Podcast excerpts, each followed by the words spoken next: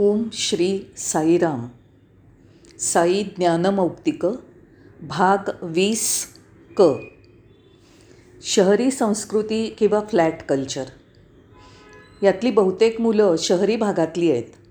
शहरांमध्ये कुणाची कुणाला फिकीर नसते. शेजारचा ग्रहस्थ अगदी मृत्यूशय्येवर असला तरी कुणाला पर्वा नसते. शेजारच्या घरी लग्न निघालं तरी कुणी पर्वा करत नाही. याला शहरी संस्कृती म्हणतात. विशेषत जे फ्लॅटमध्ये राहतात ती फ्लॅट कल्चर असते. जीवन फ्लॅट सपाट आहे. दुसरं काय? मानवी नातेसंबंध औपचारिकता परिचय समाजसंपर्क हे काहीही तिथे नसतं. कोणाचीही ओळख नसते. तुमच्या शेजारी कोण राहतं? मला माहीत नाही. आणखी त्याची लाजही वाटत नाही. आम्ही त्याला संस्कृती आणि नागरिकता असंही म्हणू शकतो. खेड्यात मात्र असं नसतं. ते सर्व एकच असतात. एकमेकांना सहकार्य करतात. केवढा विनयशीलपणा त्यांच्यात असतो. आज्ञाधारकता. हात जोडून सुंदर स्वागत. महाशय यावं यावं. शहरात हे दिसत नाही. एखादी अनोळखी व्यक्ती दिसली तर ते म्हणतात हाय बस तेवढंच. तुम्हाला काय पाहिजे? एवढं कोणी विचारणार नाही. ती अनोळखी व्यक्ती अशा ठिकाणी घाबरूनच जाईल. स्वागत नाही की त्याची फिकीर नाही. ग्रामस्थांनी केलेलं आदरातिथ्य पाहून शहरातनं आलेल्या मुलांचा तर आपल्या डोळ्यांवर विश्वासच बसत नव्हता. त्याशिवाय त्या ग्रामस्थांमधली एक प्रकारची भक्ती. खेड्यातले लोक निष्पाप असतात. ते गरीब पण शुद्ध असतात. त्यांच्यामध्ये शंका नसते. मात्र शहरातील बहुतांशी उच्चशिक्षित लोकांची डोकी शंकाकुशंकांनी भरलेली असतात. देवावर त्यांची श्रद्धा नसते. स्वतःवर सुद्धा नसते. सर्व जगातच शहरांमध्ये कुठेही प्रेम दिसत नाही. हृदयाचं शिक्षण म्हणजे प्रज्ञाबोध एज्युकेअर. तेव्हा हृदयातलं शिक्षण म्हणजे एज्युकेअर. ते आपल्याला खेड्यांमध्ये दिसतं. मस्तकाचं शिक्षण म्हणजे एज्युकेशन लौकिक शिक्षण.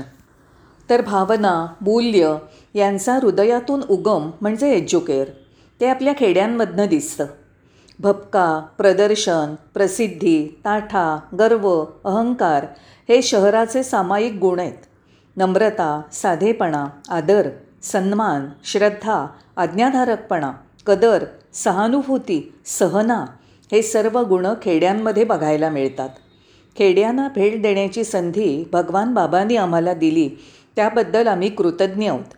ग्रामसेवा करताना मिळणारा अनुभव भारतीय संस्कृतीची खरी ओळख ज्याला खरा गाभा म्हणता येईल अशी ओळख झाली.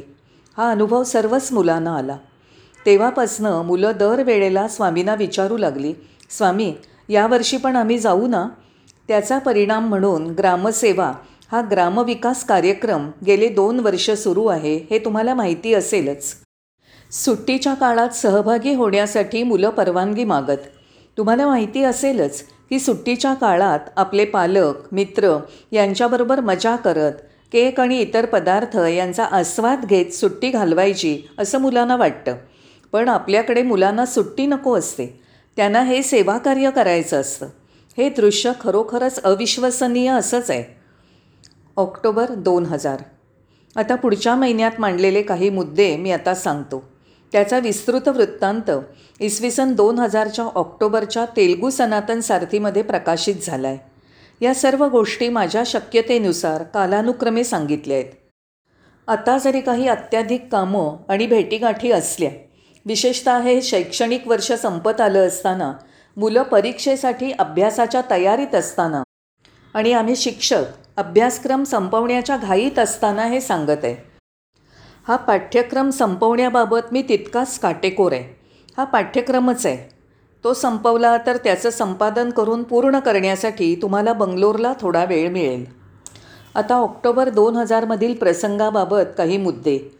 भगवान बाबांजवळ सर्व राज्यातले देशातले आणि परदेशातील काही विद्यार्थी असतात. विविध प्रकारच्या अन्नाच्या सवयींशी जुळवून घेणं किती कठीण असतं हे तुम्हाला माहिती आहेच. दक्षिण भारतातील उपहारगृहात मसालेदार भोजन घ्यायला सांगितल्यावर तुमच्या प्रतिक्रियेची मी कल्पना करू शकतो. तुम्ही लोणचं खात असल्याची कल्पना आम्ही स्वप्नातही करू शकत नाही. अगदी अशक्य. कारण आमची लोणची तुम्हाला उपग्रह किंवा अंतराळ या न घेताच ते चंद्रावर नेऊन पोचवतील. ते माझं नेहमीचं भोजन आहे. मी भरपूर मिरच्या भरपूर मसाले हे अगदी सुरुवातीपासून खातो. तो माझ्या शरीराचा घटक झाला आहे इथे असणारी उत्तरेतली मुलं चपाती खातात.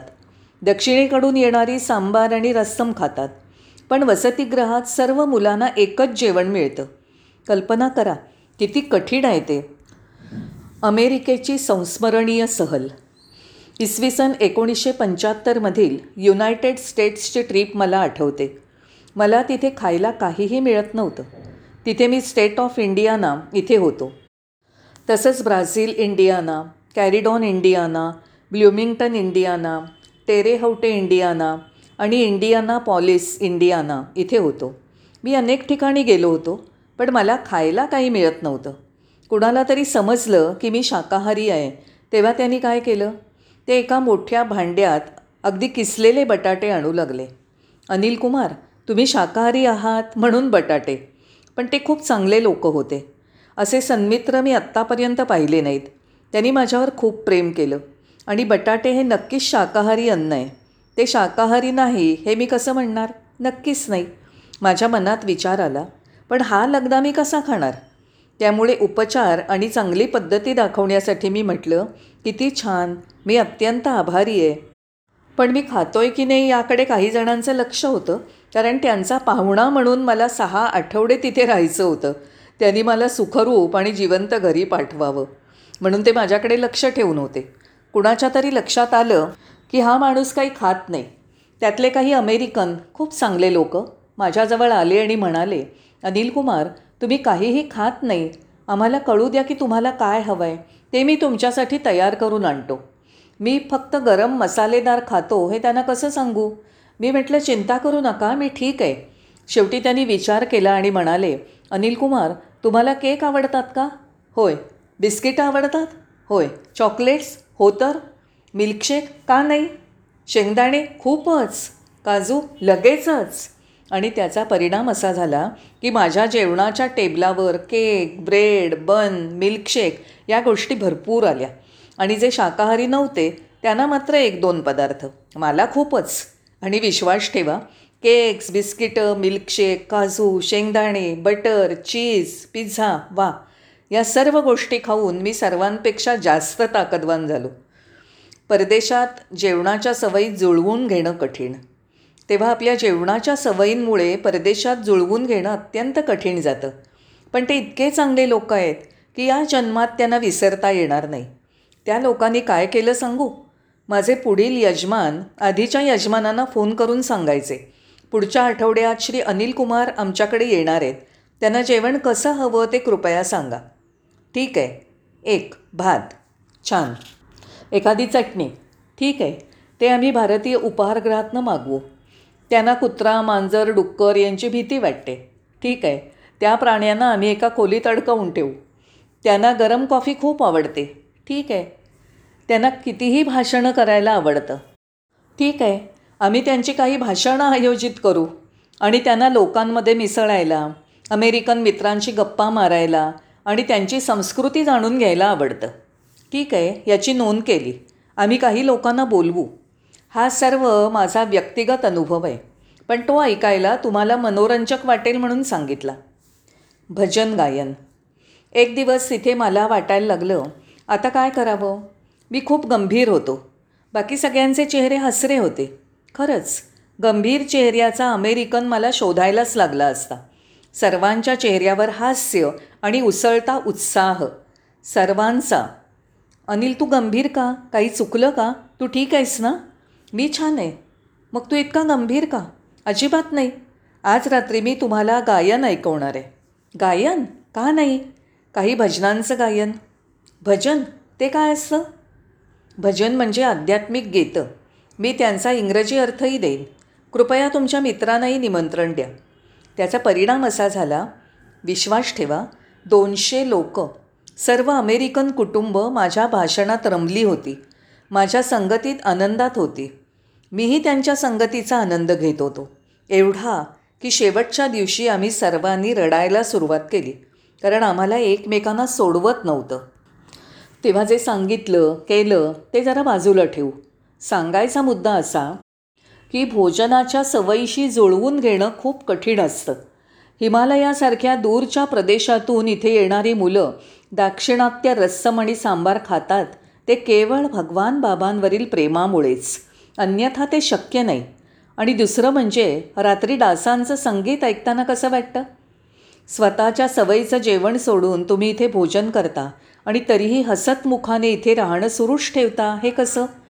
तुमची भगवान बाबांवरची केवळ भक्ती याबद्दल शंकाच नाही. मला तुमच्यासमोर खूप नम्र व्हावंसं वाटतं. मला तुमच्यासमोर मी खूप खोजा वाटतो. विश्वास ठेवा. आड ठेवू नका. सर्व परदेशीयांसमोर संकोच वाटतो आहे मी का जुळवून घेऊ शकत नाही? ते लोक इथे जुळवून घेऊ शकतात हे कसं? तेव्हा तुम्ही खरोखरच भगवान बाबांची मुलं आहात.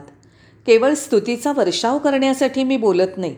अगदी हृदयाच्या गाभाऱ्यापासून बोलतो आहे माझी भावना खरीच आहे. प्रेम हीच प्रेरणा. एकदा स्वामी मुलांशी बोलत असताना एकदम एका मुलाकडे बघत म्हणाले इकडे ये. तुला पोटाचा त्रास आहे होय ना? होय स्वामी पोट दुखतं. हो ना? स्वामी हसत म्हणाले बघा अनिल कुमार हा मुलगा उत्तर भारतातनं आला आहे त्याला रोज चपाती रोटी पराठा खायची सवय आहे. पण आपल्या वसतिगृहात त्याला सांबार आणि रस्सम घ्यावं लागतं. म्हणून त्याचं पोट बिघडतं. गरीब बिचारा पण काळजी करू नकोस. त्यांनी तीन गोळ्या साक्षात करून दिल्या. ते म्हणाले मी तुला तीन गोळ्या देतो. आत्ता एक घे एक रात्री आणि एक उद्या सकाळी. तुझी पोटदुखी थांबेल. असा आहे परमेश्वर. स्वामींवरील प्रेमासाठी लोक इथे राहतात आणि स्वामी मानवतेवरील प्रेमासाठी आहेत. प्रेमामुळेच आपण इथे आहोत. ही माझी भावना आहे. इथे सुद्धा विविध देशातील लोक दररोज गोलाकार बसून स्वामींच्या संदेशाबद्दल बोलतात. आणि स्वामींनी प्रत्येकाला सांगितल्यानुसार भजनं म्हणण्याची प्रॅक्टिस करतात. त्यांना दुसऱ्यांकडून ते शिकून घ्यावं लागतं. प्रत्येक क्षणाला ते आपल्या वेळाचा जास्तीत जास्त चांगला उपयोग करतात. स्वामींचं चिंतन करीत आणि भजनं म्हणण्याची सवय करीत ही खरोखर खूप मोठी गोष्ट आहे. सनातन सारथी नावाचं जे आश्रमाचं मासिक आहे आणि ज्यामध्ये त्या ईश्वराची प्रेरणा आणि स्वीकृती आहे त्यात एकाही शब्दाची अतिशयोक्ती नसते. त्यात प्रकाशित झालेल्या या गोष्टीच मी सांगतोय. त्या गोष्टी वस्तुस्थितीला धरूनच आहेत. मी जे सांगतोय त्याचं ध्वनिमुद्रण केलं जात आहे. तेव्हा या सगळ्याला स्वामींची अनुज्ञा आहे हे तुमच्या लक्षात येईल.